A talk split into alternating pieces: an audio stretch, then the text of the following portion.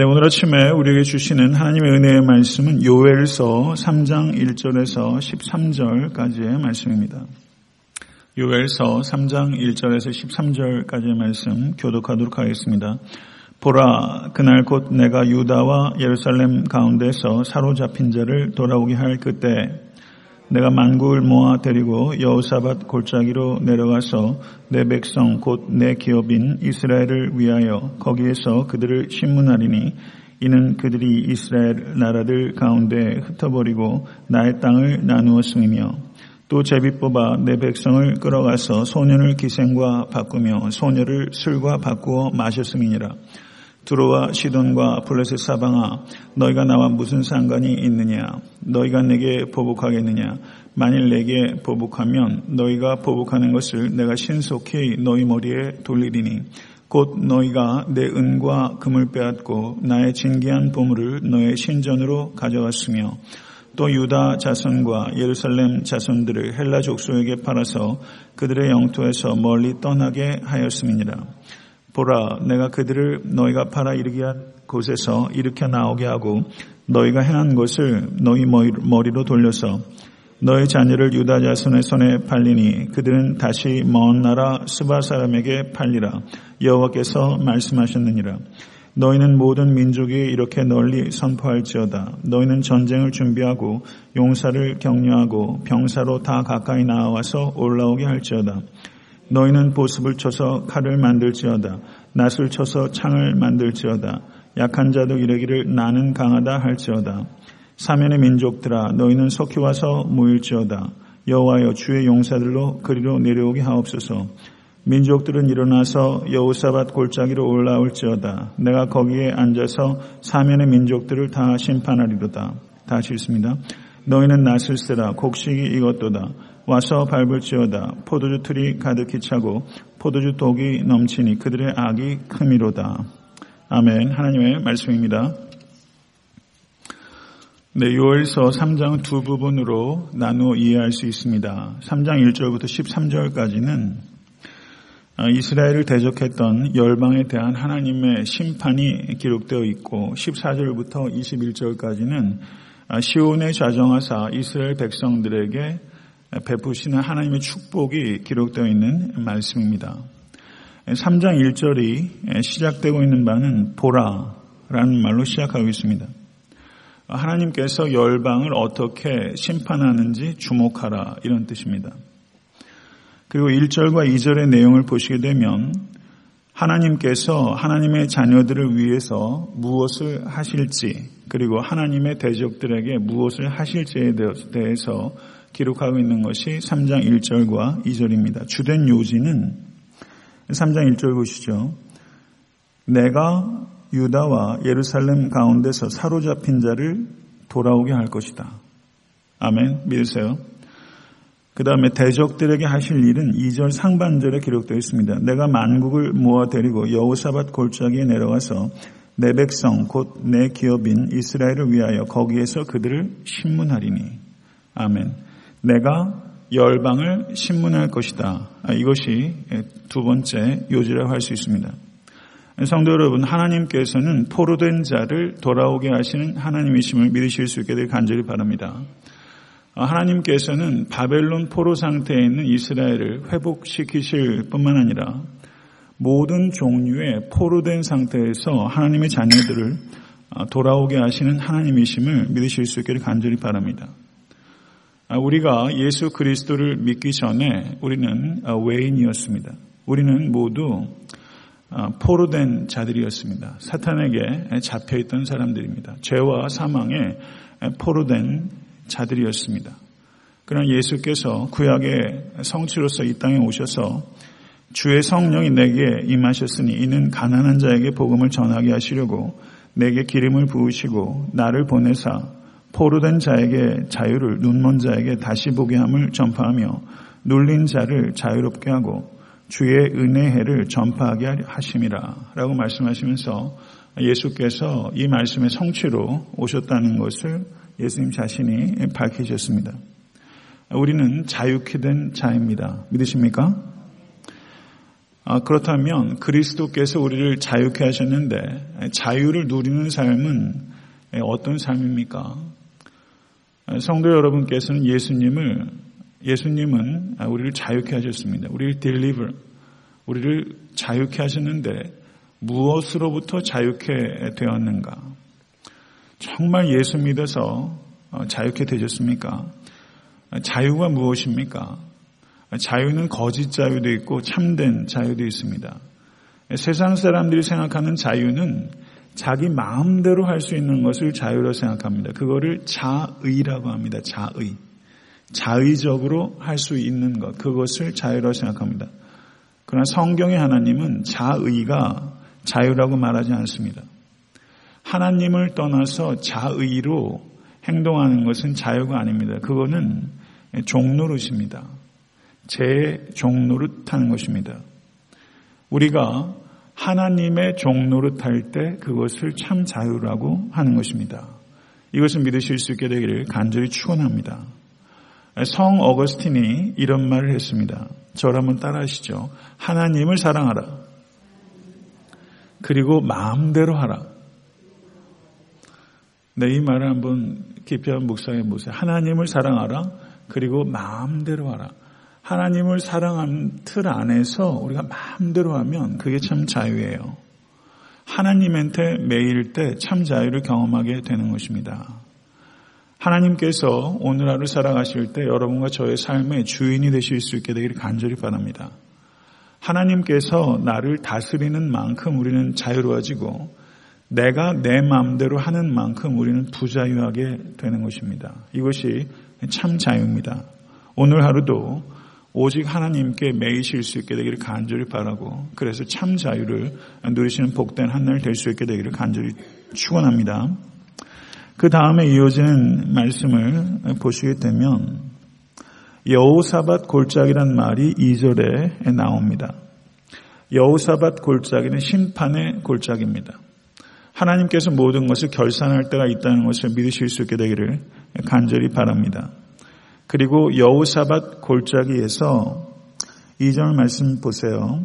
내 백성, 내 기업, 이스라엘을 위하여 내가 심판할 것이다. 성도 여러분, 심판은 우리가 하는 일이 아니라 하나님께서 하신 일입니다. 원수 갚는 일은 하나님께서 하신 일입니다. 내 백성, 내 기업인 이스라엘을 위해서, 나를 위해서 하나님께서 심판하실 것이다. 말씀하고 계십니다. 여우사밧 골짜기는 심판의 골짜기인데, 여우사밧이라는 이 이름의 뜻은 하나님께서 심판하시다. 라는 뜻입니다. 하나님께서 심판하시다. 이 심판은 최후의 심판입니다. 최종적인 심판입니다. 그러면 왜 열방이 심판을 당하는가? 그 이유가 2절 후반절에서부터 6절까지 기록되어 있습니다. 그들의 악행에 대해서 기록하고 있습니다. 그들이 이스라엘 나라들 가운데서 흩어버리고 나의 땅을 나누었음이며 또 제비 뽑아 내 백성을 끌고 와서 소년을 기생과 바꾸며 소녀를 술과 바꾸어 마셨음이니라. 두로와 시돈과 블레셋 사방아 너희가 나와 무슨 상관이 있느냐? 너희가 내게 보복하겠느냐? 만일 내게 보복하면 너희가 보복하는 것을 내가 신속히 너희 머리로 돌리리니 곧 너희가 내 은과 금을 빼앗고 나의 진귀한 보물을 너의 신전으로 가져갔으며 또 유다 자손과 예루살렘 자손들을 헬라 족속에 팔아서 그들의 영토에서 멀리 떠나게 하였습니다. 이렇게 말씀하고 있는 것입니다.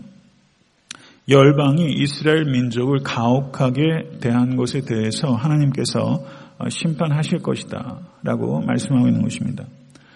구약의 예언서 곳곳을 보게 되면 열방에 대한 하나님의 심판에 대한 예고가 기록되어 있는 것이 많이 있습니다. 예레미야 50장 17절 이하를 보셔도 이렇게 말씀합니다. 이스라엘은 흩어진 양이라 사자들이 그를 따르도다. 처음에는 아수르 왕이 먹었고 다음에는 바벨론의 느부갓네살 왕이 그의 뼈를 꺾도다. 그러나 만군의 여호와 이스라엘의 하나님이 이와 같이 말하노라. 보라, 내가 아수르의 왕을 벌한 것 같이 바벨론의 왕과 그 땅을 벌하고 이스라엘을 다시 그의 목장으로 돌아가게 하리니 그가 갈멜과 바산에서 양을 기를 것이며 그의 마음이 에브라임과 길르앗산에서 만족하리라. 에스겔서 25장 3절에서 4절의 말씀을 보셔도 열방에 대한 여호와 하나님의 심판이 기록되어 있습니다. 너는 암몬 족속에 이르기를 너희는 주 여호와의 말씀을 들을지어다. 주 여호와께서 이같이 말씀하셨느니라.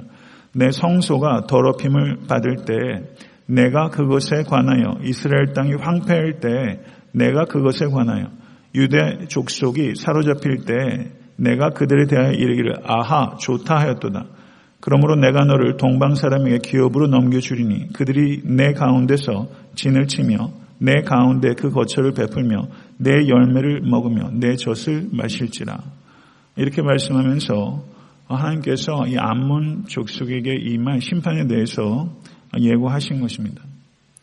하나님께서 열방을 심판하시는 주된 원인은 약자에 대한 강포함입니다. 약자에 대한 강포함에 대해서 하나님께 심판하실 것이다 라고 말씀하신 것입니다. 열방에 대한 심판의 예언의 말씀을 지금 우리에게 적용한다면 약자에게 착취하고 약자를 억압하고 그리고 약자를 인간 이하로 다 대하는 강한 자들에게 대한 엄중한 경고의 말씀이라고 할 수 있는 것입니다. 예수 그리스도께서는 지극히 작은 자 하나를 자기와 동일시하셨습니다. 오늘 하루를 살아가시면서도 많은 약자들을 만나게 되실지 모르겠습니다. 모쪼록 작은 자, 약한 자를 존중하시고 어, 그리고 예수 그리스도의 마음으로 그들을 잘 섬기시는 복된 하루 될 수 있게 되기를 간절히 바랍니다. 9절에서 아, 11절 상반절을 보시죠. 거기에 보면 너희는 모든 민족에게 이렇게 널리 선포할지어다. 너희는 전쟁을 준비하고 용사를 격려하고 병사로 더 가까이 나와서 올라오게 할지어다. 너희는 보습을 쳐서 칼을 만들지어다. 낫을 쳐서 창을 만들지어다. 약한 자들 이르기를 나는 강하다 할지어다.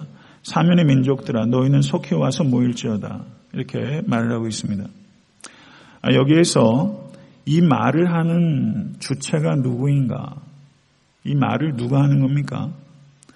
하나님이 말씀을 하시는 내용을 여기 기록한 것이 아니라 열방들이 서로를 향해서 말하는 것을 여기 기록하고 있는 것입니다. 무슨 말인고 하니 열방의 군대들이 하나님을 대적하기 위해서 서로 독려하는 말을 기록한 것입니다.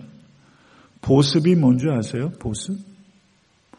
어, 보습이 그 뭐 쟁기와 같이 이렇게 삽과 같이 이렇게 밑에가 이렇게 널쩍한 그런 농기구를 얘기하는 거래요. 보습을 쳐서 칼을 만들지어다. 낫을 쳐서 창을 만들지어다. 그러니까 열방들이 어떻게 합니까? 농기구를 무기를 만들어서 그것을 가지고 하나님을 대적하자라고 하는 것입니다. 근데 이사야서 2장 4절을 보시게 되면 거기에는 반대 얘기가 기록되어 있습니다. 그가 열방사에 판단하시며 많은 백성을 판결하시니 무리가 그들의 차를 칼을 쳐서 보습을 만들고 그들의 창을 쳐서 낫을 만들 것이며 이 나라와 저 나라가 다시는 칼을 들지 않고 서로 치지 아니하며 다시는 전쟁을 연습하지 아니하리라. 이 이사에서의 말씀이에요. 다시 한 말씀을 드리면 요엘서 3장 9절 이하에는 어떻게 말을 하고 있습니까? 거기에는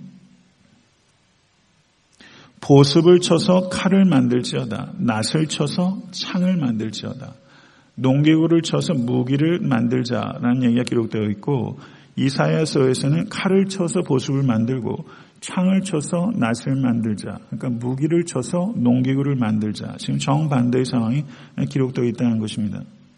성도 여러분, 열방은 칼과 창을 의지하고 자기가 강하다고 말을 하고 하나님을 대적하는 사람들이 열방입니다.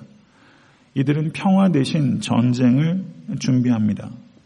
칼과 창을 의지해서 자신의 욕망을 성취하려고 합니다. 여우사밧 골짜기 심판의 골짜기에 하나님의 백성들은 칼을 들고 나가지 않고 창을 들고 나가지 않습니다. 칼을 보습으로 창을 낫으로 바꾸어 나오지만 하나님의 대적들은 보습을 칼로 낫을 창으로 만들어 나옵니다. 사랑하는 성도 여러분, 하나님의 백성은 자기의 무기를 의지하는 사람들이 아닙니다. 자기의 무기를 의지하는 것은 하나님을 불신하는 것이고 하나님을 대적하게 되는 것입니다. 세상에 자기의 무기를 의지하는 사람들이 얼마나 많은지 모릅니다. 그것에 대해서 13절에 악인들이 포도주 틀이 가득히 차고 독에 넘치는 포도주처럼 넘실거린다 이렇게 말했습니다. 이 술을 담그고 이렇게 되면은 이게 막 발효가 되면서 그냥 가득가득 차오르잖아요. 마치 그 거품이 일고 막 차고 넘치는 것처럼 독에 넘치는 포도주처럼 세상의 악과 악인들이 가득합니다. 14절을도 보세요. 사람이 많으며 심판의 골짜기에 사람이 많으며 성도 여러분 확실히 우리가 살고 있는 이 시대에 악인들이 세상에 가득하고 악이 관영합니다. 자신의 칼과 창을 의지하고 까부는 사람들이 세상에 넘실거립니다. 그러나 자기의 힘을 의지하는 자들에게 여호사밧 골짜기에서 하나님의 힘이 떨어지게 될 것입니다. 시편 37편 35절에 내가 악인의 큰 세력을 본즉 그 본토에 선 푸른 나무의 무서함 같으나 사람이 지날 때 저가 없어졌으니 내가 찾아도 발견치 못하였도다. 라고 말하면서 악인의 강성함이 어느 한 순간에 사라지고 없어지게 될 것이다. 라고 주님께서 말씀하신 것입니다. 우리 주님께서 말씀하신 대로 이 땅에 오셨고 말씀하신 대로 부활하셨음을 믿으시길 간절히 축원합니다.